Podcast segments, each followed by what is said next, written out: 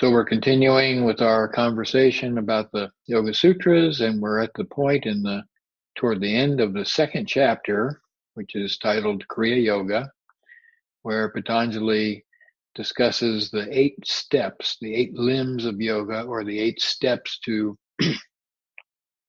this experience of samadhi, uh, where Patanjali discusses the the eight steps to this experience of samadhi, oneness consciousness, and really um, defines the spiritual path, Raja Yoga. So Raja Yoga is said to be the royal path. Um, and there is, you know, there are other main branches of yoga, including Hatha Yoga.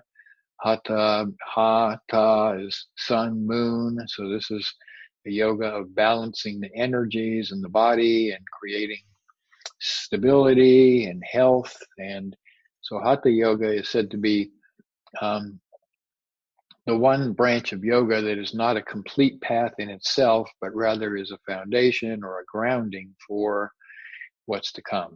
So this sets the stage.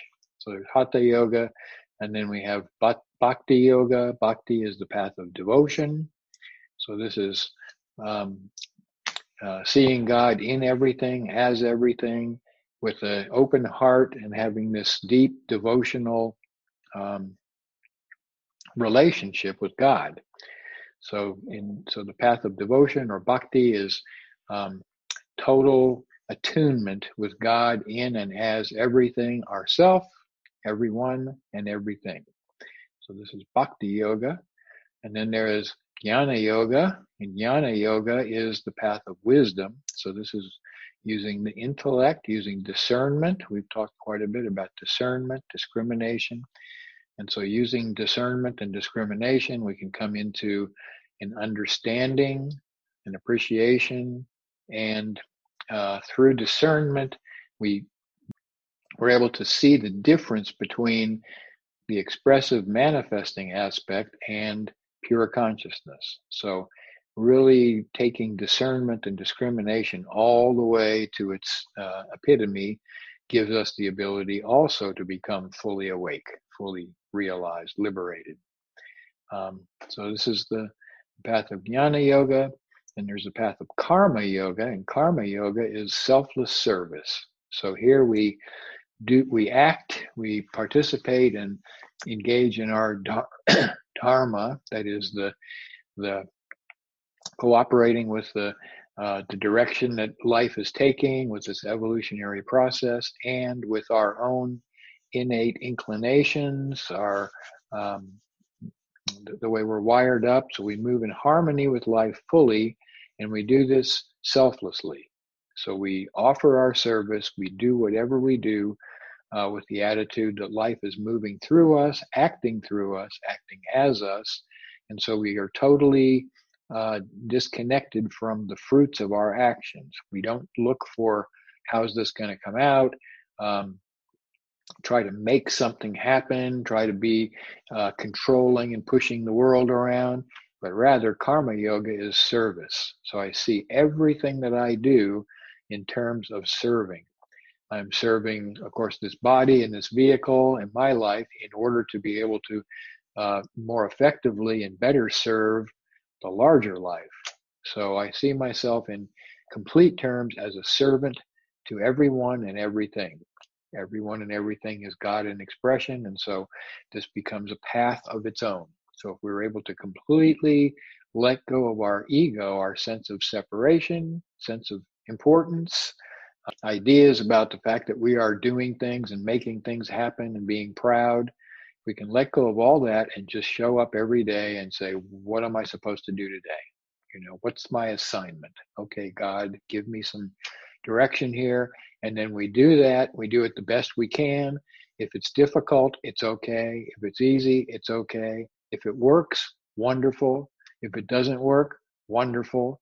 We just show up and serve. You see, this is karma yoga.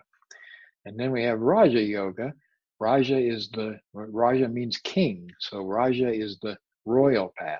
The Maharaja is the great king. So the royal path is what we're describing here, what Patanjali talks about.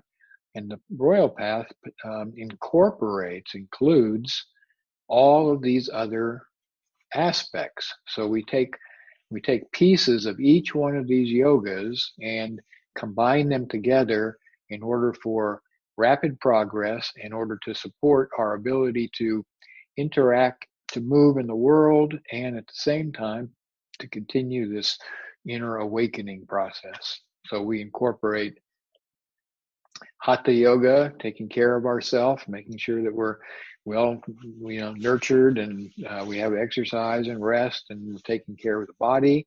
And asana, this is being able to move the body harmoniously so that it's flexible and so that it works. And so we can, uh, so we can also assume our asana, our posture, which will allow us to sit without wobbling, without moving, um, for extended amounts of time as we sit in meditation. So this is hatha yoga aspect.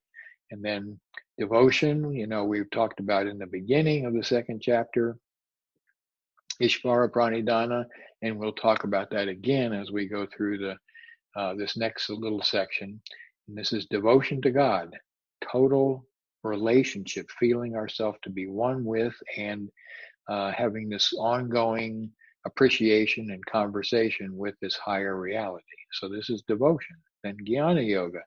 Uh, Jnana Yoga is uh, this uh, aspect of self-study. So we study the nature of reality, we study the nature of ourself, um, and we use our discernment. We we practice discrimination and discernment in order to purify and refine the buddhi, this intellect, and in that way we use the intellect then to be able to determine and to see the difference between this expressive reality, the body, and what's happening on the manifest level and the external, and this pure conscious awareness that is our true nature.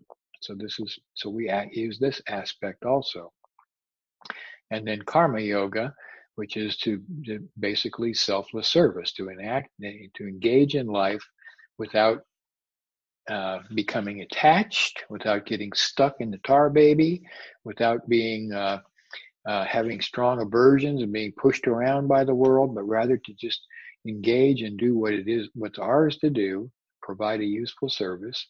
And so this is karma yoga. So, and then we add to that our meditation. So the, the epitome, the, the, uh, highest level of Raja Yoga is what we're talking about now, and that is this path which leads up, sets a foundation, and then leads up to our meditation and experience of samadhi. So, this experience of meditation and samadhi is different from karma yoga, jnana yoga, uh, bhakti yoga, and hatha yoga. So, this all together becomes this royal path, and and so here, this is where we are. We are um, engaged in Kriya Yoga, but Kriya Yoga is just a specific flavor of Raja Yoga. So, so yesterday we talked about uh, the first step in this eight step uh, program that Patanjali has laid out. And the first step is the niyamas, that is the restraints. And the restraints are the guardrails that keep us from falling off the cliff and and uh, crashing down, plummeting down to the to the darkness of you know eternal damnation, hellfire, evil, suffering, pain. So you know, the guardrails keep us kind of on the path and keep us safe from tipping off one way or the other. So they are restraints. They are intentionally uh, intentional limitations that we give ourselves, and this these intentional limitations allow us to remain safe and clear and to stop and, and to avoid falling off into darkness and delusion and suffering. So, and those again were uh, harmlessness. We intend harm to nothing. Uh, we have no the intent, even at the, the, level of intention, we harm. We intend no harm for anything, and for the planet, the environment, uh, the creatures, the plants, other people, individuals. No matter how crazy they seem to be, we intend no harm, uh, and and for ourselves especially. Harmlessness, truthfulness. We are always grounded in um, in being what we are, speaking honestly, representing ourselves as we as we truly are, and living in this um, this uh, attitude, this idea that we are already whole and complete. We are expressions of one this one reality. So we have nothing to protect, nothing to defend, nothing to be worried about, nothing to be ashamed of. We are in what we are, and we've been brought to the place that we are right now from our karma and shakti and life force, prana. Um, the environment that we're in, this expressive reality, all this is happening. It's blossoming out of itself, and we're part of it. And so we we can live in this integrity and be truthful.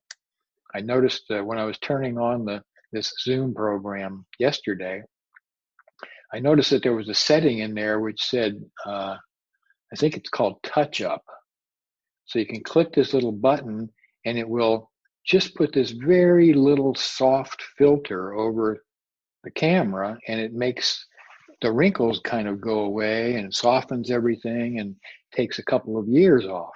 And so, so I thought, well, that's interesting. And I started and I pushed the button to see what happened. And I thought, well, you know, it makes it makes me look better, but it's not truthful. So, you know, we can we can uh, we can look in on all different levels and see, you know, with you know how we're responding and being mindful of these things. You know, it's not a big thing, but just to be mindful of how what's working, what are we doing, and what are the implications that go along with that. So the truthfulness, and then we have um, non-stealing. So we don't want to uh, to take anything that is someone else's by right of consciousness, and we don't have to have to feel that we have to take something. We want to feel already complete, taken care of, know that we're supported, and so there's never a need to ever look outside of ourselves and try to acquire anything because because whatever we need should be uh, delivered to us by right of consciousness and by our need. So so we uh, so we live in this attitude of wholeness and completeness and and uh, prosperity, uh, and we so we know we have whatever we need when we need it. It will be supplied. It is supplied, and so we don't so so we don't ever have to get into this attitude of stealing or taking from someone else and that includes not only you know objects and money and but also um, fortune and fame and um, reputation and uh, creative uh, you know creative processes so, so we don't want to take somebody else's ideas without attributing them we don't want to take somebody else's artwork or writing. Um, so this is all part of non-stealing. We stand in ourselves. Um, and then there's uh, uh, um, making sure that we're using our energy, that we're being responsible for how we use our energy. So we're using our energy wisely. We are good uh, stewards of the energy of our life and our body. So we're not overdriving the senses. We're not uh, you know, if we have this vata disturbance, we can have this tendency to burn the candle at both ends, not get enough sleep, uh, be a little frantic and distracted, and, um, keep aggravating the senses with more and more and more information, more input, more stimulation, and so this wears the system down. Literally, you know, wears it down and creates a hardship. So we want to be uh, aware of this, and we want to make sure that we're taking good care of ourselves and, and taking care of the, of the prana, the life force, the energy within us, and seeing to nurturing this nice, sweet, harmonious state inside of ourself, because then that um, helps to create ojas, which is this very subtle, uh, radiant aspect of life that is associated with health and well-being, peace, harmony, joy, bliss, all this comes from ojas. So we want to be um, good stewards, good conservators, conservators of our personal energy, and then we want to also be on the outside, be taking care of the energy and the things in our environment. So we want to have our be taken care of and be conscious about the things that we own in our house or apartment or and then the area around us and the environment and our society so we so there everything is an energy exchange. Our attention is the director, is that which flows prana, life force, energy. So everything that we pay attention to, every time that we think about something, that we, you know, turn on the television set or uh, talk to somebody, every time that we do anything, we are directing our attention and our life force and our energy flows with that attention. And whatever we flow attention to uh, gets life, it gets juice, and so it prospers, it grows.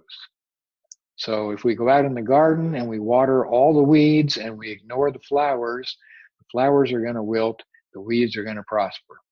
If we're paying attention to things that are negative, fearful, um, limiting, uh, pessimistic, if we're paying attention to these things, this is our energy, this is our life. And so we are watering those and making those, uh, allowing those to prosper. So we want to be uh, aware of our energy, the way we're using our energy, even in how we're thinking, how we're feeling, what we're directing, how we're spending our time. All this is related to this um, this idea of uh, being focused and taking care of our uh, attention or energy. And then uh, and then the final is non-attachment. So we don't want to be allowing substances, objects, relationships, anything to be that we're so attracted to that it continues to determine what our direction is. So we want to be non-attached. It's okay to have things. It's okay to engage in life. I mean, life is to be lived, to be enjoyed. Um, but we don't want to be controlled by these uh, subliminal influences, these subconscious patterns, these karmas. Uh, we want to be free, liberated. And so, in order for that to, to be actualized, uh, it's useful for us to make sure that we're not overly attracted, that we're not attached, that we're not addicted, that we're not habituated. So this these are the guardrails. This keeps us on the path. And then the next step are the observances, and the observances give us the direction. This is this is like okay, my mission purpose is to live in this way. And so the first of the observances is purity. So purity means uh, cleanliness, means um, on the outside in our environment, uh, we want to create an environment that is clean, that is bright, that is supportive. Um, because every time we walk into our environment, this will affect us psychologically. There is, you know, there is the, this magical energy that affects and influences us. And so if we have a bright, up, um, supportive, environment, this helps us psychologically. It also, you know, it's easier to take care of. And if we have a lot of clutter, a lot of, you know, knickknacks and little tchotchkes laying around and things, then this is a constant distraction for our attention. And even if we're not paying attention to them individually, they kind of live in our in our periphery, they live in our awareness all the time. So so it can be useful to just kind of simplify our space to the place where it's comfortable and it feels, you know, uplifting. So that can be very useful. So we want to uh, purify our immediate environment and then of course the environment around us uh, the place that we live in to the degree we can. We want to keep it bright and up and engaging and and uh, someplace we look forward to be spending time and to be coming back to. We want to see to purity of our food the things that we're taking into the body and this includes also the things that we're taking in through our eyes and through our ears and so we want food to be clean pure uh, wholesome nutritious preferably organic uh, there are you know there are more and more uh, crazy situations on the planet where where uh, uh, unethical and, and ignorant people are growing things in ways that are not particularly useful. So we have um, we have to be careful of a lot of toxins and a lot of um, a lot of things that that uh, that may affect or influence us in a not very useful way. So we want to get the get fresh food, stuff that looks good, tastes good, and is and is good for us that the body you know responds to. So we want that to be uh, uh, clean and pure. and then of course we want to keep the body clean too. We want to make sure that we're um, seeing to good grooming and keeping ourselves on the exi- down the outside clean and and this reflects what's on what's inside. So if we're you know if we're just kind of frumpy and we don't care and we you know we and our clothing isn't particularly nice it doesn't have to be expensive but it can be clean and you know washed and ironed and and so this just shows an attitude that we are respecting ourselves so we can be uh, be clean on the outside and then and then on the inside in the mind. We want to have the purity of mind means that we're that we're um, that we're not proud and we're not arrogant and we're not attached that rather than this we feel ourselves to be clean and we, we feel ourselves to be sattvic elevated. So our thoughts what we think about and how we feel we have control over this too. So we can choose to think about the things that are bright and elevating and uh, supportive and be optimistic. Uh, and all this helps to purify and keep the mental field clean and bright. Uh, on the other hand, you know, we can be pessimistic and fearful and anxious and um, frustrated and angry and resentful and guilty and shameful and you know we can have all this but that is it's these are toxins these are things that are disturbing our peace that are interfering with our ability to be the way we're really designed to be and that is to be happy so when we are experiencing purity on the inside in the mind we, we are feeling this bliss not a not this emotional happiness, but this bliss, this joy of being. It just bubbles up from within. We feel good. We just feel good. See, we're we're we have this joy, this gladness that that just bubbles up from within us. That is a, the result. This is our our essentially our nature. Our natural condition is to be joyful, to be to be in this uh, in this uh, condition of feeling good, just feeling good. And so, and in this condition, when we're just feeling good, when we have this inner bliss, this inner knowing, then life is easy. We move from one thing to the next and we do it in an easy way, in a gentle way, without uh, being upset. And things happen. Of course, there are always things happening, but we don't have to let, to, let them affect us or push us off of our joyful center, you see. So, and and as we're as our mind is purified, um, we lose the obsession with the body. So we stop being so worried about how how do I look and what's going on. And I was uh, listening to a presentation the other day, and this fellow was saying, you know, some people, of course not all of us, but some people are so worried and so obsessed with what's going on in their bodies and and so they're constantly going to the doctors and constantly checking this thing and that thing. And um and you know he said a few thousand times a day we have cancer cells that emerge. Cancer is happening all the time. This is just part of the body's working. And all the time the immune system is going out and identifying these cells that have that are renegades that have gone off the reservation and are doing and are uh, proliferating and out of control and no longer feel like they're part of the body you know they've just they're, they've become a different personality that's just taken up space in our body.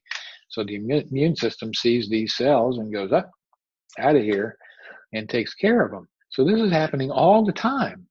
And and there may be a day or a couple of days where a whole gang of these little cells get out of control and they grow a little, you know, have a, a little tumor, have some small little um, benign, not, not, not malignant, some little benign growth or mass uh, that pops up in the body in some in one of the organs or tissues or something. And if it happens that you're going to the doctor and getting it checked on that day and they go oh you have a mass in your liver. You have a you know you have this growth. You have a tumor and then of course you know here's this reaction and we go a little bit crazy maybe, or we have to, we, or we start to engage in, in trying to solve this problem. And if we would have just ignored it, if we didn't look next week, it would have been gone. The body would have just taken care of it because it's constantly doing that. This is this is what happens. It's a miraculous, uh, intelligent machine that is really knows how to take care of itself. So, so the point is, we don't need to be so overly obsessed with the body and what's going on. We want to be mindful and we want to be aware if something needs to be taken care of, take care of it. But at the same time, we don't want to become some so overly obsessed with it that that we become like a hypochondriac where there's one we have next the next problem and the next problem and I solve this one and something else pops up and I solve that one and something else pops up because we're obsessed with this and so when we start to live in in this uh, harmonious happy glad joyful we stop being so concerned with the body. We take care of it. We appreciate it. It's an amazing vehicle. This is this is a 1947 Ron, which is a classic now. Um, it's been fairly well maintained, and so so I'm happy with my vehicle, and and so we you know we take care of it, but we don't get too obsessed and too hung up about you know the receding hairline or uh, the unsightly back hair we were talking about the other day.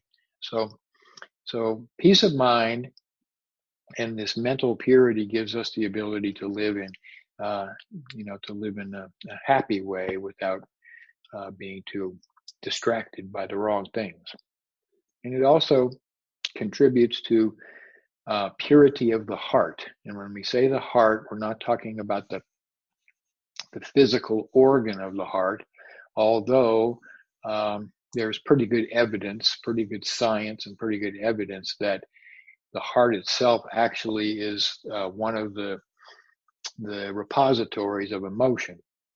So, uh, so in the actual uh, physical proximity, the area, and the neurons of the heart, the heart is a is a is an organ. It produces uh, hormones and neurotransmitters and communicates uh, with the brain all the time, and it's part of the operating system. It's not separate excuse me, and the heart has responsibility for changing the neurotransmitters, for pumping out some endorphins, uh, you know, increasing the dopamine levels.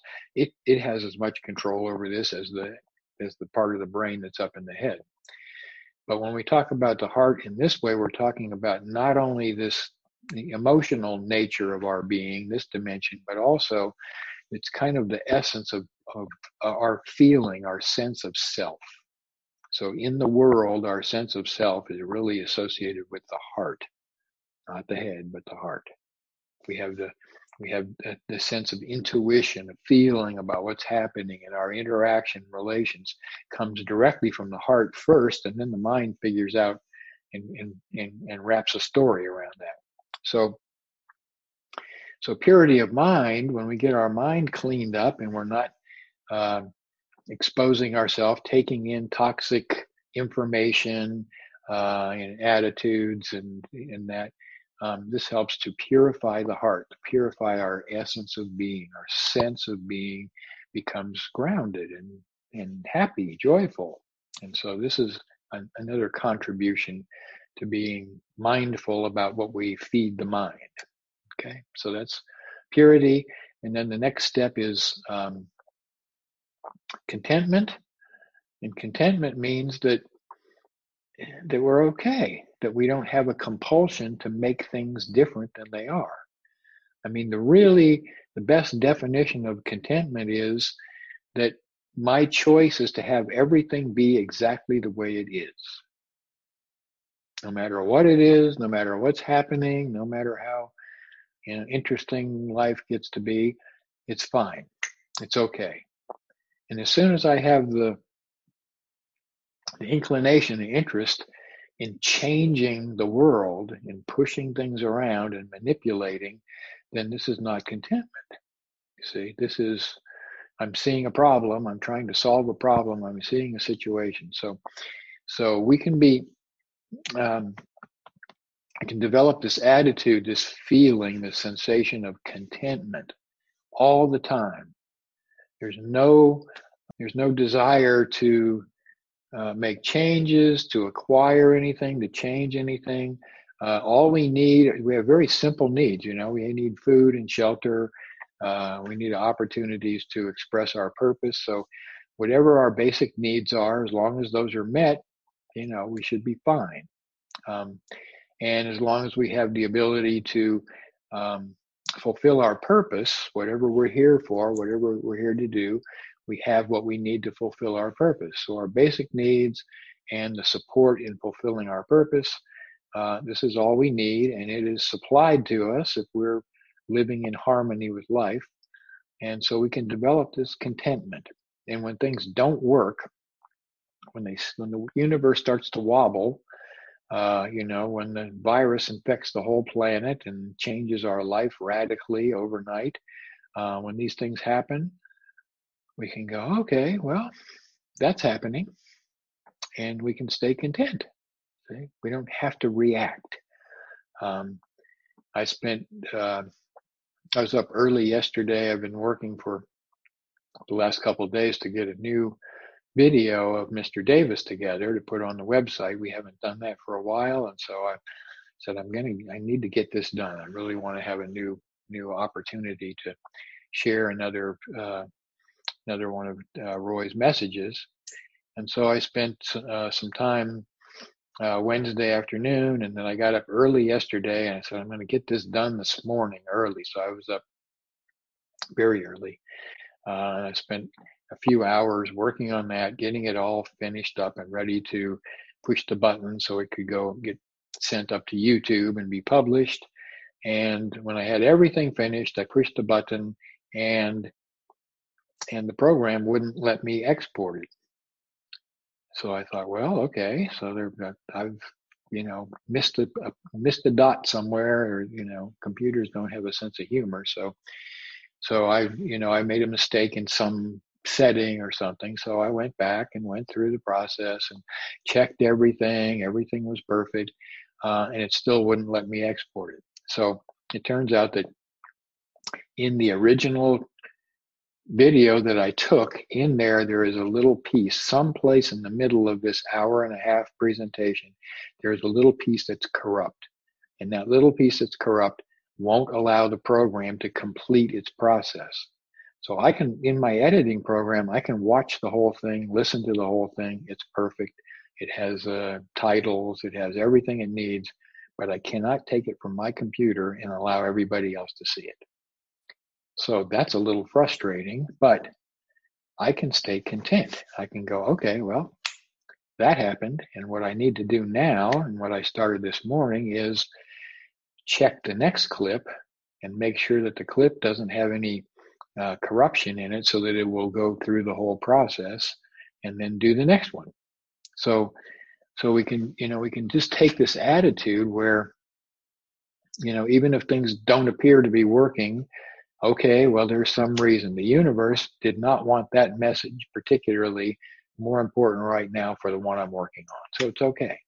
So, so we can develop this contentment all the time. Always stay content, no matter how uh, interesting the world becomes around us, right? So we can do that. And then the next of the of the five observances is tapas. Tapas is we've talked talked about that before. That was the first sutra in the second chapter. He says tapas swadhyaya ishvara pranidhana. And now here we are in the observances in our direction, in our mission purpose, and he repeats that.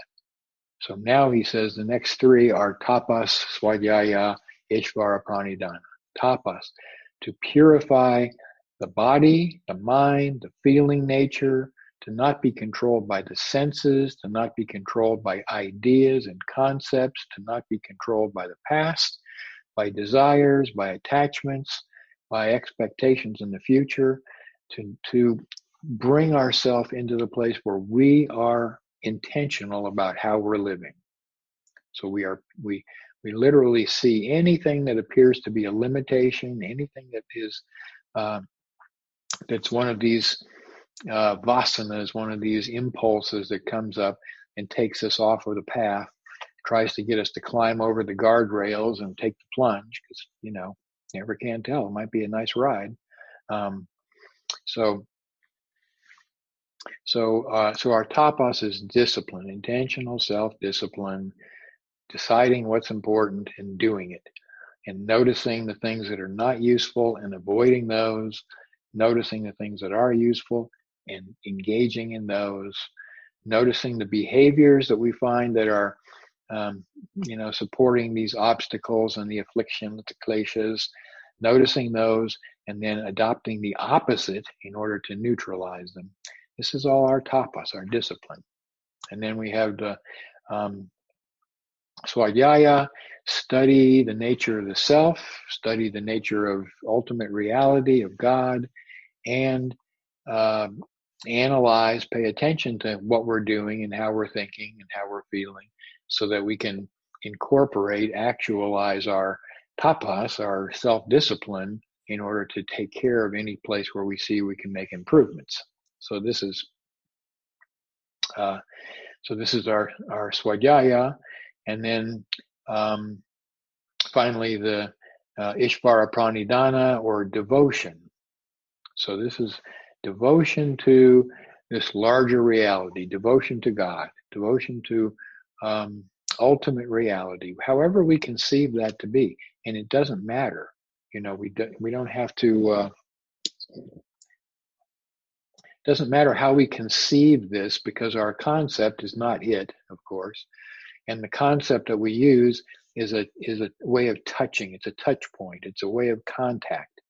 So we just assume whatever feels right to us, whatever you know makes our heart sing, as this connection with this higher reality. So we have this this image for ourselves of God and and we see ourselves as part of it, not separate from it. So we are uh, we are open and we are receptive to the influences of this higher reality, and we are um, appreciating and having gratitude for the fact that it is responsible for the emanation of us, for the expression as us, and for uh, and for the the uh, the world around us and the circumstances and events they're all coming out of this same one reality. So we see we learn to see and feel ourselves to be in this process all the time. Not not trying to plug into it but it is happening through us as us and we are engaging with it. So this is our this is devotion. And it's useful for us to really you know really um, take the t- time to develop an attitude that everything is holy everything is sacred everything is god in expression. And if everything is god in expression then then we should uh, honor it and pay attention to it and be responsive to it so so everything all of our things and our relationships all this is is God as us interacting with, interfacing with God as itself in all these different expressive forms. So, so we can really develop this attitude of sacredness, sacredness about our body. This body is God's temple. This is where God shows up to pay attention to itself. And so we take very good care of the body because we want our temple to be clean. We want God to feel comfortable in this temple. And we want the environment around us is our temple, is our sanctuary. We want God to feel comfortable and to feel invited here so that he'll hang out with us. And we want our environment to be, uh, to appreciate our environment. This is God's beautiful body. Wow. And so we appreciate this. We have devotion. We love this, you know. We have this sense of awe and wonder. So if we look around in the world, we really look, not just superficially, but if we really look closely at anything, it can be a grain of sand. If we look, I had a, somebody gave me a coffee table book one time for Christmas whole just a big one of these big hardcover you know big thick books full of beautiful photographs, and all it was was sand from all over the world. but there were super microscopic photographs of all these beautiful little crystals of all these minerals and so you walk on the beach and it's sand but if you pick it up and if you had a magnifying glass and you look at it every single one of these is a little jewel a little gem just sand and and in the same way no matter what it is we look at if we really look at it it's like this is pretty awesome. And how does this work? And how did it get here? And the same way with our bodies you know? If you really start to start to look at what's happening and understand what's in this body, it's really amazing. You know, we have uh, we have a symbiotic relationship between little bacteria that crawled into the first cells eons ago and made a deal. They said, "Look, you know, we'll we want to live in here because it's kind of comfortable, and and in exchange for living in here, we will provide energy." So we have these little mitochondria, which are individual uh, bacteria, individual little entities that live inside of our cells. And there are a thousand of them in every cell, and we have a trillion cells. There's a lot of mitochondria. And our mitochondria, they they tr- they trace the the DNA of the mitochondria. So you can take your mitochondria and see where did that come from? Where did that come from? And all the mitochondria in our body comes from mom. Father contributes no mitochondria. So, so we can trace back our lineage through mothers only, mother to mother to mother, and the mitochondria that is now providing the energy in our cells originally came from some uh, proto-human person that they and they have a name for this you know eve creature that uh, that all of us have mitochondria that descend from this one original mother. That's interesting. I mean to me. So and there are there are thousand million of these little interesting bits that are going on inside of our body so so we can really have this you know, this sense of uh, wonder and awe at life and see, I mean, experience, perceive that this is all God. See? So being able to feel ourselves to be in relationship with this and to appreciate it and to uh, allow ourselves to relate to everything as being sacred and everything as being holy. This is very uh, supportive of our spiritual awakening path. You know, this helps to keep things in context. So, so that can be good. Um, and and then he goes on to to finish off this uh, chapter, this second chapter on Kriya Yoga.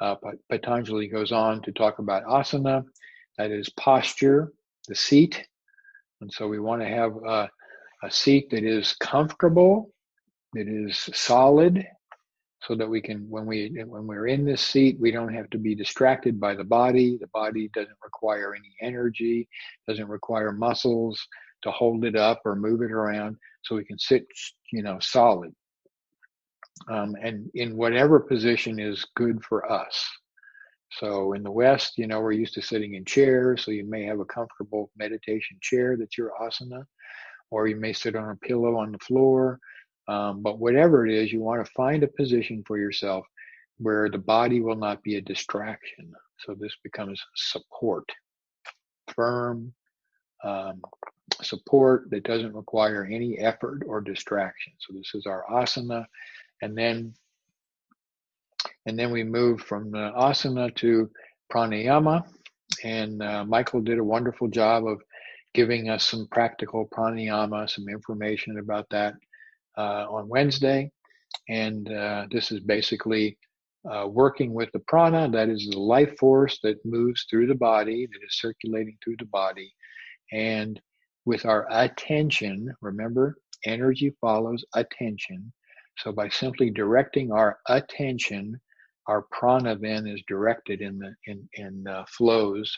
So we're not manipulating it, we're not pushing it around. We're simply using attention to allow the prana to move harmoniously and by uh, interacting with it and moving it, interiorizing it, it becomes quiescent and allows us allows the the mind and field of awareness to come quiet.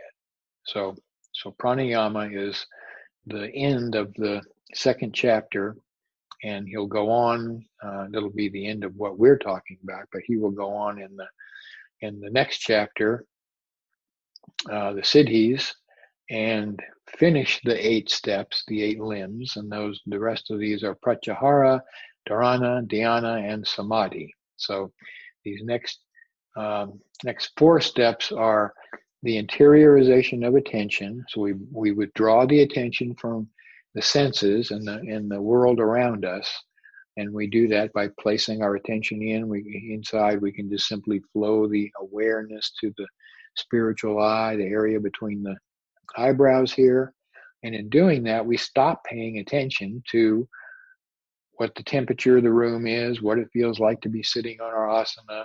Um, we withdraw the sights and the sounds and all this. We withdraw the attention from that. And because our attention is no longer flowing out to the senses, it becomes interiorized. So this is pratyahara. This is interiorization of attention. And then we focus, we focus our attention on one point. So this is the next step. This is dharana.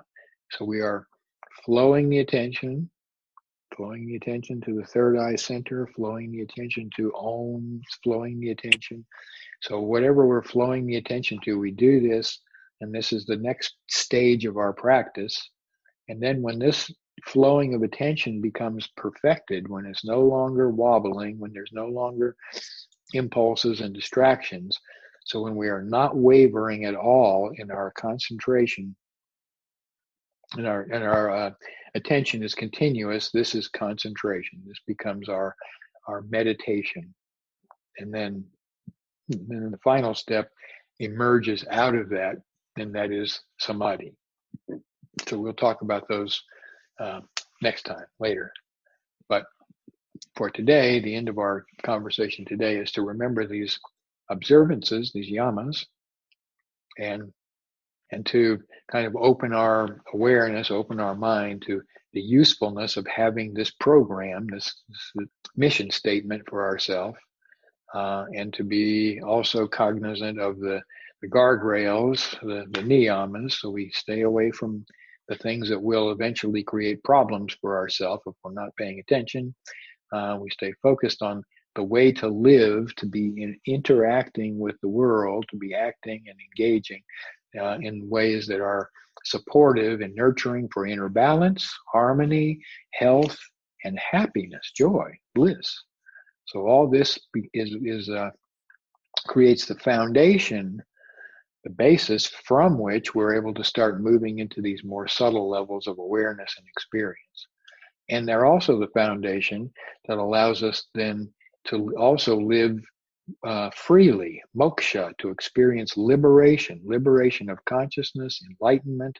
So all this is supported by the foundation that we create with the observances and the restraints, restraints and the observances. So, so that's useful, and I think that's enough. Unless there are questions. So if there's no questions, then let's go enjoy this beautiful Friday and in some of you, I'll see back here in a couple of weeks. And if I don't see you, I'll be thinking about you and sending you love and blessings. And everybody take good care of each other. We're all in this together and be joyful.